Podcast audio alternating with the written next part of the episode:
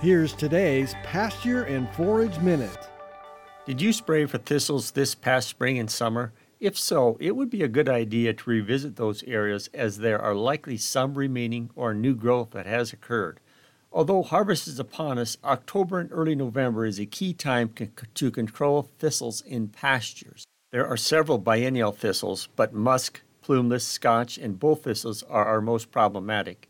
Biennials require portions of two growing seasons to flower and reproduce. They develop from seed the first season into a flat rosette.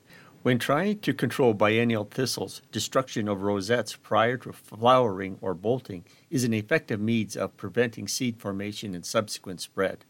Another thistle to look out for is Canada thistle. Canada thistle is a creeping perennial that can be controlled with fall spraying in conjunction with other management options in the spring.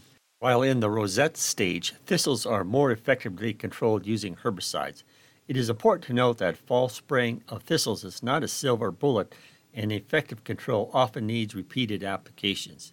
It will take several years of timely control before the soil, soil seed bank is reduced. There are many herbicides labeled for thistle control. Take care when purchasing products and always read and follow label directions before use. Grazon Next HL, Milestone, Chaparral, GrasLan L, Stinger, Overdrive, and Tordon 22K are all products labeled for use on biennial thistles as well as Canada thistle. 2,4-D mixed with dicamba is also an effective option, but should be sprayed when temperatures are warmer for the highest efficacy. When using Tordon 22K or GrasLan L, both products are restricted use and contain picloram. Use extreme caution around other vegetation, especially trees, as both products will kill woody plants. For today's Pasture and Forage Minute, I'm Nebraska Extension Range and Forage Specialist Jerry Volesky.